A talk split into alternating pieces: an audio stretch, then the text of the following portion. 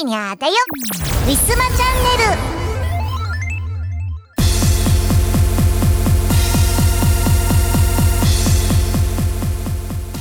4月になりました。えー、近所の桜はもう散ってしまっておりますね、えー、関東でもまだまだ涼しいところとかは桜が残っているかもしれませんが。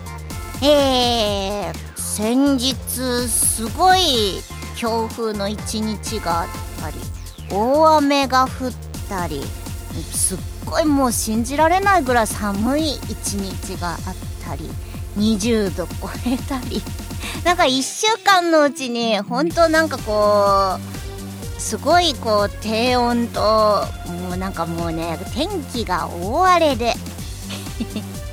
私マリニャもあんまりこう低気圧だからとか天候不良だからで体調を崩すことはなかったんですがついこの間、えー、大雨と強風と寒い日が、えー、全部重なったその日にちょっと、えー、ね、なんかもうしんどい一日がありました。まだねちょっとね体力回復してないのか分かりませんがもうずっと体がねなんだろう熱を帯びてて眠い感じの状態が続いてます。これが体調不良なのか、えー、春眠暁をなんちゃらなのかは分かりませんけれども。まあともあれこう M3 のねあれこれで、えー、やらなきゃいけないこともいっぱいあります。そしてなぜかこうね春とかになるとちょっとね、えー、家のこととかこうね周囲のこととかでもやらなきゃいけないこともだんもうじゃんじゃん出てきますのでもうなんだかんだで忙しい4月となっております。えー、お留守番は多い毎日かもしれませんが、えー、本日この収録を撮っている時も、えー、大福さん一日中寝ております。え、なんだかやっぱり犬猫っていうのはちょっと羨ましいななんて思う今日この頃です。というわけで本日も行ってみましょう。この番組はイオシスとウィステリアマジックの提供でお送りします。おはようさん。気づけばリンモス17歳。新曲プラス過去の新曲名曲をバラ色のハイスクールライフで奏でる高校デビューおじさん4人の臨海青春物語をご覧あれ。2022年8月13日リリース。17即売会イオシスショップ楽しいストアなどで CD パッケージ版をお求めになり Apple Music、YouTube Music、Spotify などの音楽サービスで聴いてね。18周年のウェブラジオイオシスヌルポ放送局では世相を鋭く切ったり切らなかったりする皆様からのお便りをお待ちしています。毎週木曜日21時から YouTube ライブにて公開録音。見てね足技効果で銀盾もろたで。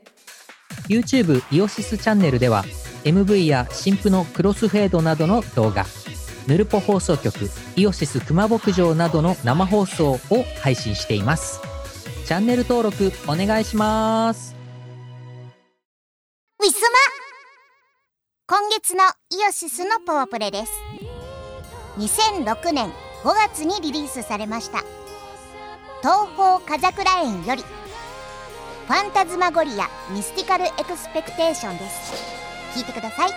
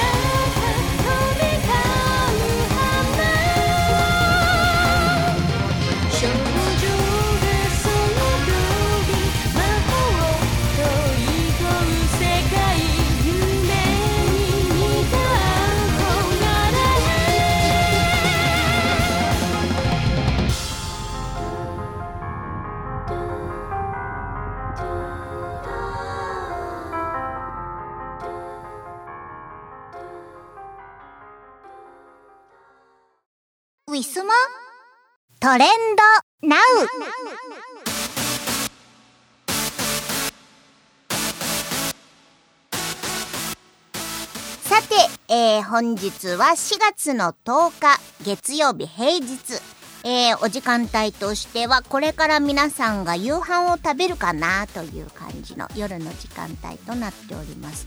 えー、結構ねなんか時間帯的に賑やかですね。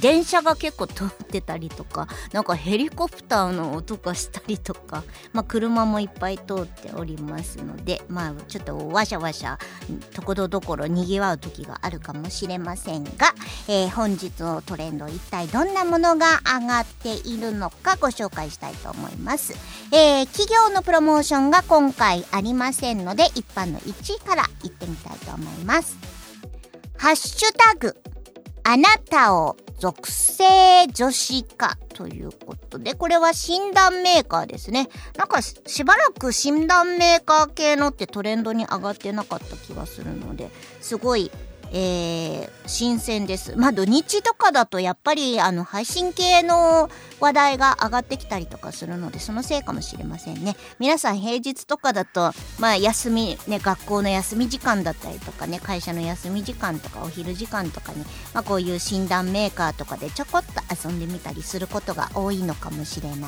すね。はい。あなたを属性女子化ということです。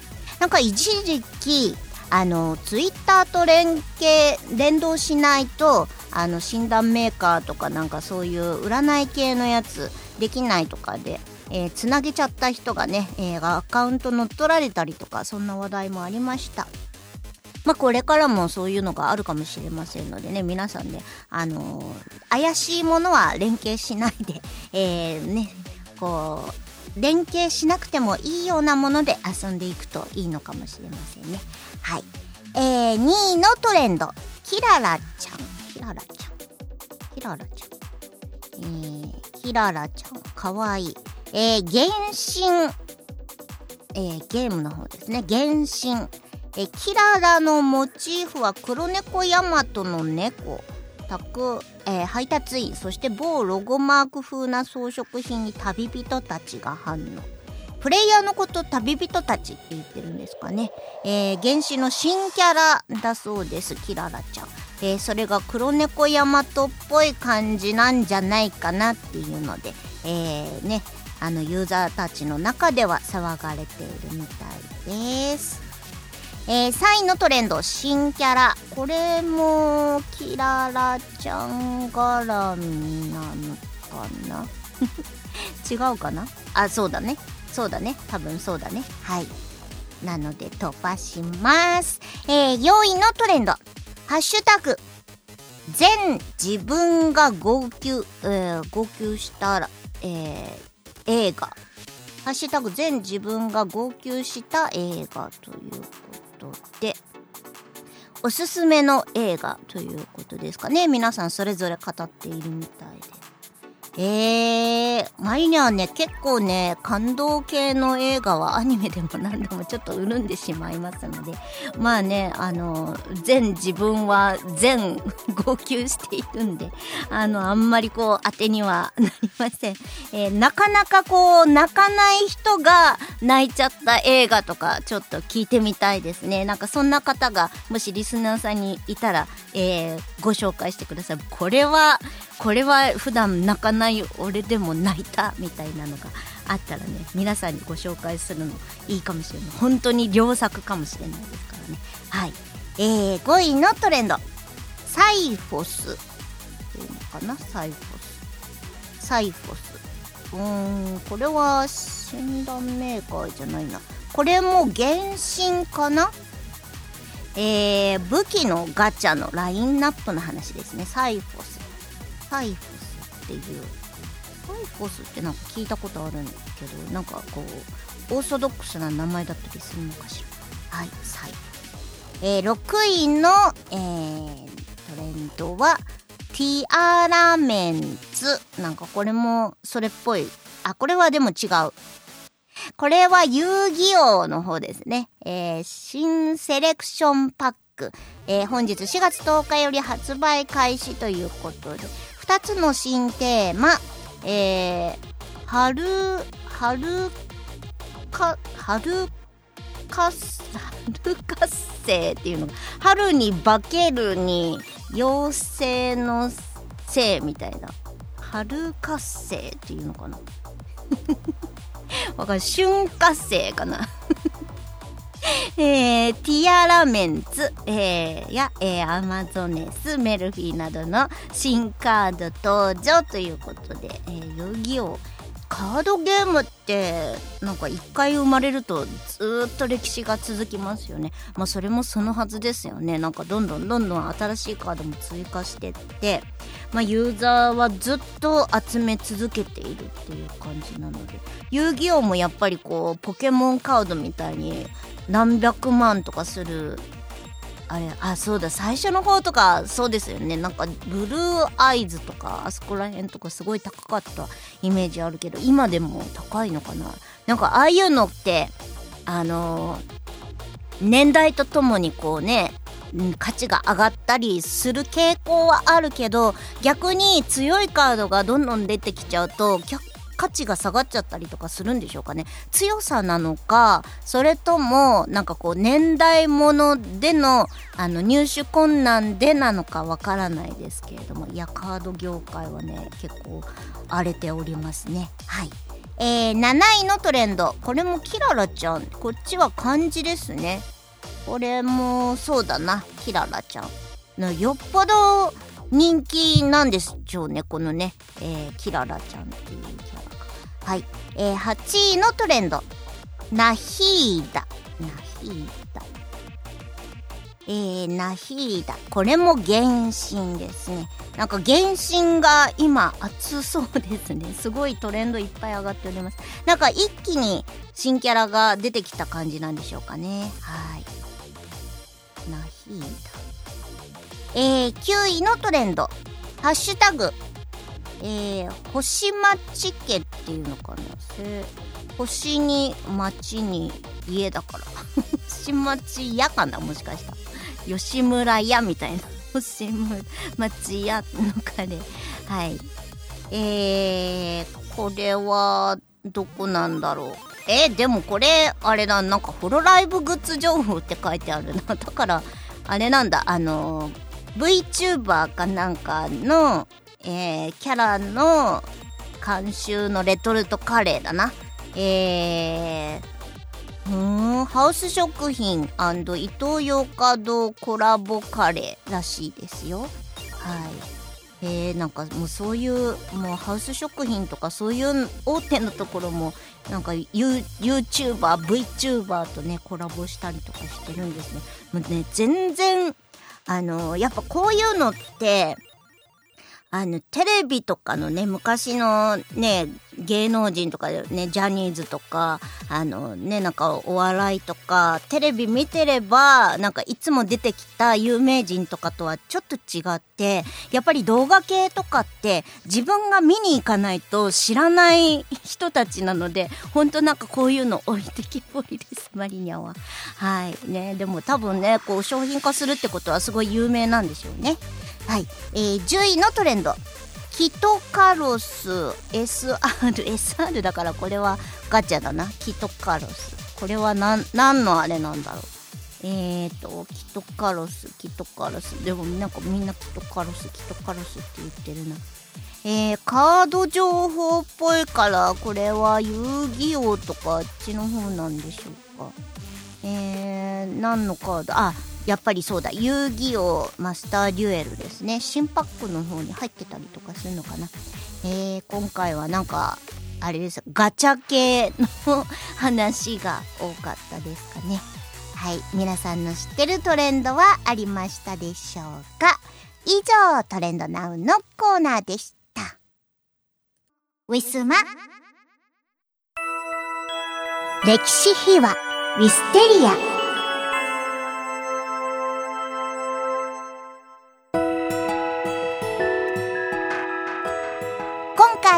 歴史秘話は前回に続きましてウィスマタイムズになりますえー、ウィスマタイムズのお話は今回で終わりになりますので、最後まで、えー、お楽しみくださいませ。それでは、どうぞ。はい、次行きますよ。はい。はい。えー、嬉しさの印、ユーロビートリミックス。はいはいはいはいあれはね、あの、え、え、どういうこと？はいね。自分が作ったんじゃないの？いやいや、これもう終わりやんと思って、5曲目やなと思って、そういう意味です。そうあ、そういう意味です。ね。はい。ユーロビートですか？まあ、なんかユーロビートもいろいろジャンルがあるらしく、ジャンルっていうか細分化があるらしいんだけど、うん、まあ、一つのこんな感じかな、みたいな。うん、これはもともとあのマニアさんに歌ってもらったあの、はい、美少女ゲームのはいそうですね。エンディングの歌でしたっけね、あテンクルポジションさんのえっ、ー、と鬼牛ですね。はいはい。のはい。琥珀ちゃんっていう攻略の女の子の一人のイメージ、イメージソングというか、はい。うん、なのでこれはガチのコラボっていうか そもそもの、ね、オリジナルの別の曲があってそれを、えー、ユーロビート風にアレンジした、えー、コラボ曲となっております。うん、はい、こういうのでいいんですかね？ユーロビートって。すいませんなんかもユーロビートってすごい難しいんですよね。ああやっぱり。イタリア人が作ってないとダメっていう話ですマジで？そんなガチなやつうん、イタリア人が作っててなんかめちゃくちゃうまいギタリストがギャーンって弾いてないとダメらしいですよ。うん、そうなの決まってんの？もう。本当に様式美の世界なんでヘビメタと同じぐらい、うん、あのもう歴史があって、うん、ヘビあのユーロビート警察みたいなやつがいて、怒られるって聞きました。絶対怒られると思う、この曲。聞かせちゃダメだね。イニシャル D みたいなやつでないとダメなんじゃないですか。はいはいはいああ。これはでも多分ユーロビートっていうよりはエレクトロ、可愛い感じに、もっといかつくないとああ。舐められると思います。なるほど。なるほど。舐められ、舐められ、舐められあかんやんけ。舐められてもいいんですけど、俺は。よかった。別に、どこで勝負したいわけじゃないと思うんで、磯村さんは。別に、そ、そこまでガチで、あの、もう、あれしてたわけじゃないです。すいません、なんか。ユーロ、ユーロビート舐めててすいません、みたいな、そういう感じです。そう、でも、ユーロビートにギターが入ってないと、怒られるっていうのはね俺はね、うん、分かってなかったんですよね。今初めて聞いた気がする。なんかえそうなんやへえずっとねジェニファー・バトンっていうあのスリラーぐらいの時にマイケル・ジャクソンの横でギター弾いてた、すごい女のヘビメタギタリストがいるんですけど、うん、そいつがねずっと弾いてるんですね、うん、本場のユーロビートは。それがユーロビートそう。うん、そもそもイタリア人ちゃうしなそこ、うん、イタリア人じゃないですよね、うん、もうダメなんだじゃあそこで。そうなんです。よ民族音楽なんでもう。うん。なるほど。じゃあマイナスさんあれやジョン・ガラ節ははい。まあ、そうそうそう。一応民族やし、うん、よかった。よよかったかどうか知らんけどまあ、まあ、つ津軽の人じゃないですけど。まあそうなはい、そんなこと言い出したらまあ。もう生きていかれへんけどな。んかイギリスを筆頭としたジャンムーブメントだったはずなんですけど最初は、うんうん、それが多分80年代で終わっちゃうんです。で90年代以降に、日本で流行ってたユーロビートっていうのは大体そのどっちかっていうとイタリア寄りみたいな。スーパーユーロビートシリーズの延長長期的な商業的成功については ABEX の経営者が直接イタリアのユーロビートレーベルを契約し日本市場向けの思考に特化して制作した。現在ほとんど日本国内で消費されているのみで日本国内のみで人気のあるジャンルをイタリアのレーベルが長長年にわたって制作し続けるという珍しい現象が起きている。イタリアではもう人気ないってこと？当時はそうだったです。当時は90年代後半。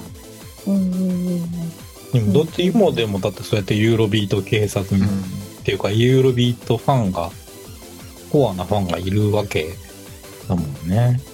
90年代中盤よりユーロビートのアーティストであるデイブ・レジャーズが、安室奈美恵やマックス V6 といった ABEX 所属のアーティストプロデュースを行い、非常に大きな商業成功を成し遂げた。その時期の以降のユーロビートは日本でしか発売されていない楽曲がほとんど。うん。ええー、ユーロビートはもう日本でしか発売されてない。そうなんや。あ、日本で流行ってるね。うん、またデイブ・ロージャーズが楽曲提供を行ったアニメの頭文字 D、イニシャル D が人気を博したことも大きい。ユーロビートの楽曲ではギターとボーカル以外は全て打ち込みで作られる。うん。うんそうね。なんかそのユーロビートっていうのが80年代みたいな、80年代ユーロビートと多分そう90年代の中盤以降に様式美化したものとはやっぱちょっと違うのかなと思ってて、俺とか磯村さんとかはやっぱ80年代のユーロビートの香りをまだ若干引きずってる感じがするんですよね。うんうんうん、もうだって90年代以降のユーロビートは俺はもうパッて見てもよくわからないですもん。名前とか。でもなんかね、80年代のカイリー・ミノーグとかね、バナナラーマンとか言われるとね、うん、ですよね。みたいな、ユーロビートだよね、みたいな。ですよね。C&C ミュージックなんちゃらファクトリーとか言われると、おお、思うんですけど、うん、90年代以降はちょっとわからないですね。でもあの V6 のミュージックフォーザピープルとか、メロディージャパンとか、そういう感じなわけじゃないですか、多分。うん、そう思う。なるほどな。奥が深いな。うん。うん。深くはないんじゃない深くはない。の深くはないんじゃないまあ、だって知らない世界だからな。そうそう、まあ知らないだけで、別にそんなにそこが深くはないな。ん。で。ちょっと待って、それ赤いのそれ言ったら。いやでも、全部一緒。っていうか、でも多分その中の何か、こう、様式美なんやろうけど、その中のこう、細かさみたいな。で言い出すとなんかキリがない。キリがないっていうかまあ すごいすごいなっていう。だから最初にそのなんかいろいろ細分化されてるって磯村さんが言ってたけど、うん、俺はその時ん？細分化されてるか？いや変わ変わったらダメなジャンルなんじゃないですか逆に、うん、まあそうなのかな。そうだね、うん、じゃあね、うんうん。いいんじゃないですかね。この辺はもう。詳しくないんでこの辺はカット、この辺はカットです。カットなんですか？だって、だってユーロビート好きの人を敵に回すだけの話やん、なんか。え、でも分かんないって言ってるから大丈夫じゃないですか？分かんない二人が、頑張って調べて、まあまあまあ、許可を伸びているっていう。まあ、適当にあるし。ユーロビートは私は多分お二人以上に分かってないので、びっくりした。お二人以上に私は分かってるんでっていうか分かってないので。分かってほしかったるわけない。突然ドラに出すが欲しかった私はユーロビート結構分かってるんで。ディスコとか行ってたんで。かっこいいな。めちゃくちゃかっこいい行ってみたいよそんなこと。今それ言い出したらすごい良かった。まあ、お二人よりはね、知ってると思うんですけど、うん、みたいな。実はユーロ。ユーロビート風やったよ。ジュリアナとかね、踊ってたんですよ、みたい。な。全然時代じゃない。ですよね。ベルファーレとかね、言ってたわよ、みたい。な。さすがに時代は違い。ますね。わよ。イニディは知ってますけど、それぐらいですよね。あの頃はね、本当に女子はね、うん、一銭もつかずに入れたんだから、みたいなね。そうなの？あれらしいよ。で、なんか、ドリンクフードフリーみたいな時代があったらしいよ。ディスコ。ディスコ？うん。デスコ。デスコ。ちょっとなんか、あの、受付でチャージさえ払えば、うん中は飲み放題、食べ放題みたいなディスコ結構あったの。うん、本当ね、うん、なんかボディコンみたいの着てたんですか？それは、俺は、マリナさんと同い年やからさ。本当ね、わかん、わかんないよ。いや来てたでしょうよ。来てたの、うん、着ていくの？それとも向こうで行く着るの？いや着ていったんじゃな。い着ていったの？てかむしろ会社で会社のままの格好で行ったんじゃない？多分うっそどういうことですか？えあれあいつは女子大生じゃないんですか？あそうなの？あそれだったら。あでもじゃあ家から着ていったんじゃないうん、家から着ていくの？どうやって？着替えないでしょ。あんな格好であんな格好っていうかあその頃は普通やったと思うよ多分。嘘だよ。今見たらびっくりするけど。嘘だよ。私小さい頃あんな格好の人見てないよ街中でさすがに。生まれてなかったんそれ田舎だったからだよね。それはあるかもしれないけど確かに。ロッカールームや化粧室が着替えのための女性で長蛇の率ができてしまう、えー、着替えてたやっぱ。やっぱ着替えたね、うん。そんな恥ずかしい格好で。恥ずかしい格好って今言ったでしょ。多分ねマリナさんの想像してる何かと磯村さんが想像してる何かがだいぶ時代的にも、ああまあまあ違う布の面積的にもずれてる可能性がある。の？確かに、ボデコンでもいろいろあるんですか？だからそうよ。あそう。時代があるんだボディコンにも。あんじゃないの？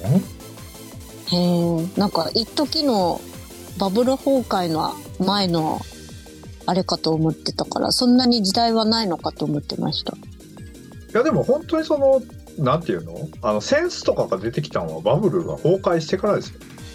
へえ崩壊してからなの？だったら90年代じゃん。へえそうそうなの90年代から扇子が出てきたわけ？うん。だってあれはそのなんていうの？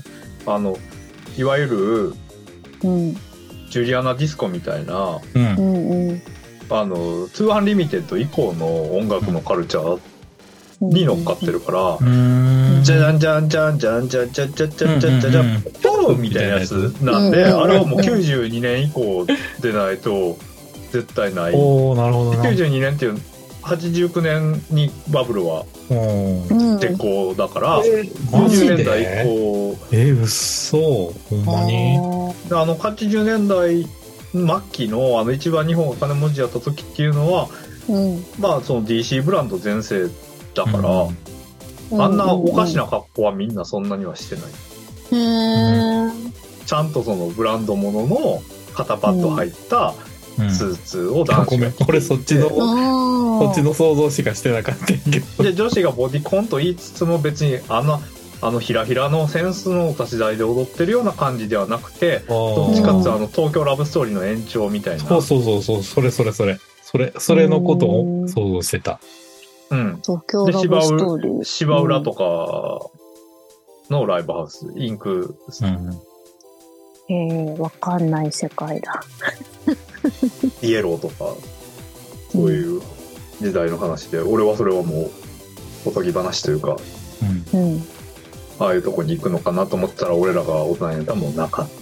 ので、うん、だから多分そのマリナさんが考えてるディスコと、磯村さんが考えてるディスコにすごい差がある。うん、イエスはすごい違うんやろうなって今、理解しました、はい、はい、だからジュリアナ東京っていうのは本当にもうあのバブルの最後に出てきた、最後バブルが弾けてから出てきたディスコだと、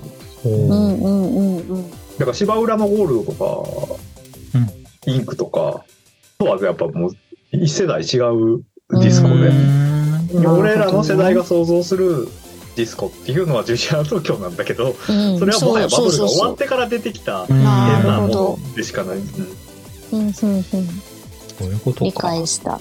うん。という感じだと思いますけど。わかりやした。わかりやした。俺先生みたいになってるわ。先生やん。うん、先生、よくわかりました。ウィスマ今日のパワプレパワプレ1曲目は2018年秋にウィステリアマジックより発売いたしました。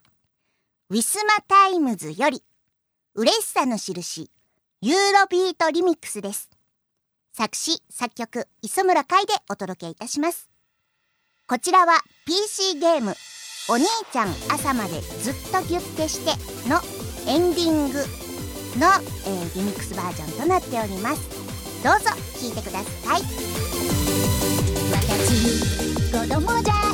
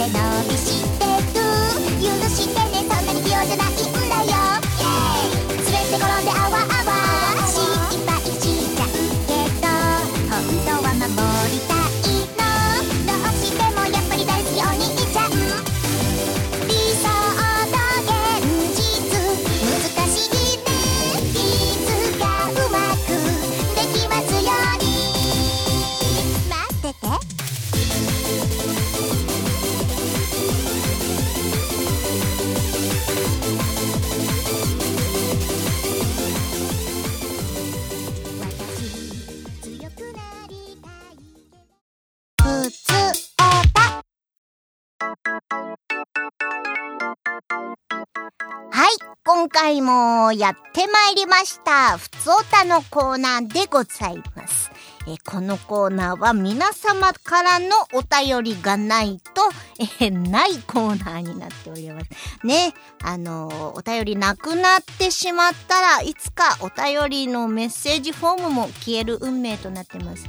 えー皆さんからの、えーお便りぜひとも、えーお待ちしております。まあ春になりましたのでね、ちょっとお外に出かけることとか、あとはこうね、新年度になりましたので新しい悩みが増えたりとか、いろんなことあると思います。まちょっとした2、3行の、えーメッセージでも構いません。いただけますと幸いです。というわけで、早速ご紹介させていただきたいと思います。茨城県にお住まいの東野あと茨城さんです。いつもありがとうございます。マリナさん、ウィッスーです。ようやく暖かくなってきて、春もさ、えー桜も咲いて、春といった趣ですね。以前の質問の答えにもなるのですが、僕は桜の花が大好きなので、花見が楽しみな季節でもあります。地元の日立は桜の名所なのです。えーあとは近くの、えー海浜公園に行けば、えー有名なネモフィラの丘やチューリップも綺麗で春はやはり足を伸ばしたくなりますね。そんなわけで M3 に行くのも楽しみにしています。ということでありがとうございます。そう春になってねあったかくなるとねやっぱり動物なんですね。人間もお外に出たくなってきます。もうなんとなくワクワクそわそわするような、まあ、そんな季節が春だなと思います。えー、やっぱりねお財布の紐が緩んでついついこう買い物に出てしまうっていうのも毎年春に、えー感じることですね、えー洋服を買っちゃうとか、えー新しくこうねいつも使ってないところのメーカーの化粧品をちょっと1個買ってみたりとか、まそんなこともあったりとかします、えあとはねあのーなんかこう用があったら寒いからまっすぐ帰ってたのがちょっとこう途中下車下車下車して 途中下車だって可愛い。途中下車して、えーなんかどっかに寄ってったりとか、うんそんなことも、えー起こりやすい季節かななんて思ってます。えーもちろんね、あの、土日お休みの時にね、えーみんなで遊びに行ったりとか、そういうような季節にもなってますね。なんでね、もう春はとても楽しい毎日だと思います。が、えーここ1週間ぐらい、えー関東は結構ね、あの、オープニングにもお話ししました通り、もう大荒れの荒れでございまして、えー桜はね、ほとんど散ってしまいましたが、えー、茨城の方はまだまだ、えー、桜がね、えー、見どころということなのでね、お花もいろいろ、ネモフィラって結構あの、ツイッターでね、もう一面バーってなってるような画像がね、よく上がってくるんですけれども、えー、ここ、そうですね、なんか日立とか、そんな、なんか茨城とかいうね、名前を見てたような気がする。そうか、東野さんの、えー、お住まいの方のところにネモフィラがあるんですね。マリニャも一回見てみたいなえー、なんかね、画像も綺麗なんですけれど、やっぱりこう、ね、目で見て楽しむ景色っていうのもあるじゃないですか。もう一面にバーって広がるネモフィラ。いいね。ちょっと想像するだけでもいいです。もうさまた、えー、後でツイッターでネモフィラの数を見たいと思います。ね、行けない間はね、そこで楽しむしかないからね。はい、なんでね。えー、そっか、茨城はお花がたくさん咲くような地域なんですね。えー、皆さんの、なんかね、地方にお住まいの皆さんのところとかもね、なんかもしかしたららこうまだこれから桜が咲くところとかもあるかもしれません、まあ、そんなお話とかもね聞けるといいなと思います。M3 ももうすぐですね。いやー年に2回みんなに会うためにもしくはこうね、えー、CD を媒介にみんなとこうね、えー、通販とかでも何でもみんながゲットしてくれた CD でこうね私たちを知ってもらう、ね、思い出し年に2回私たちを思い出してねみたいな感じで、えー、毎回毎回新作を頑張って作るわけなんですけれども、えーね、もちろんあの遠方とかでね、えー、実際になかなかこう会えなかったりとかする方とかも、えー、こう私たちが作った音楽を通して会えるよっていうのもあるんでねもうこれからもよろしくお願いいたします、えー、春もね、えー、頑張っていきます、えー、吉田二郎さんもね、えー、今回行きますのでねあのぜひとももあのーお会いできてない方は会ってあげてください。なんか夜にね、ライブあるみたいなんで、二郎さんね。まあ、もし、あの、M3 の後、ご用がなければ、そのまま二郎さんのライブに、えー、遊びに行っていただくのありかと思いますので、よろしくお願いいたします。というわけで、えー、皆様からのお便り、ぜひとも、えー、よろしくお願いします。お待ちしておりますので、はい、というわけです。えー、以上、ふつおたのコーナーでした。なんか、締め方が下手くそだった。ウィスマ今日のパワープレパワープレ2曲目は、2013年春にウィステリアマジックより発売いたしました。マリナ VS スペースマリナより、やっぱり笑ったエンディングテーマです。作詞作曲吉田二郎でお届けいたします。聴いてください。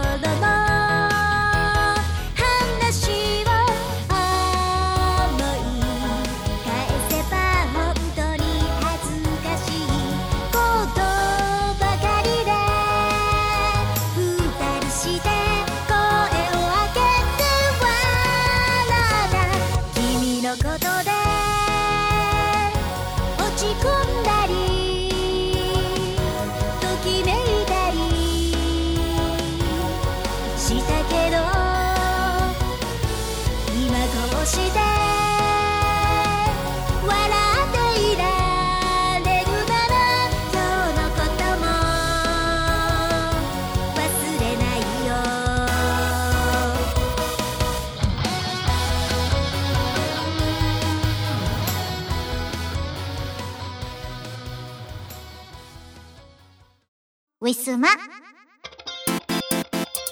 告知のお時間です。春の M3 無事に受かりまして J の 05A のサークルスペースをいただきました。第一展示場 J の 05A ウィステリアマジックで新作 CD、えー、現在制作中でございます。もちろん来れない方も、えー、通販ブースのウィスマショップにてお買い求めいただけますのでどうぞよろしくお願いいたします。YouTube 配信しがない5分ショー火曜日キムさん木曜日藤原まりなでお互いに相手のテーマを決めそれについて語る約5分間の番組となっております。詳しくは Twitter のしがないレコーズのアカウントをご覧ください。スマホのアプリを使いました。カラオケ通信。トピア。各週火曜日。夜の9時からとなっております。ウィスマチャンネルの配信が来週の火曜日と思っていただければ幸いです。すべての情報は Twitter 藤原まりなのアカウント。マリニャアンダーバーをフォローしていただけると分かりやすいです。愛犬の大福ちゃんの写真も上げていますので犬好きさんもぜひともよろしくお願いいたします。17周年のウェブラジオイオシスヌルポ放送局では皆様からのお便りをお待ちしています。スーパーチャットでもいいんですけどね。毎週木曜日21時から YouTube ライブにて公開録音。イオシスショップではピクシブファクトリーを使った受注製造アイテムをお求めいただけます。販売終了した T シャツやアクキーなんかも買えちゃうよ。やってみそ。ウィスマ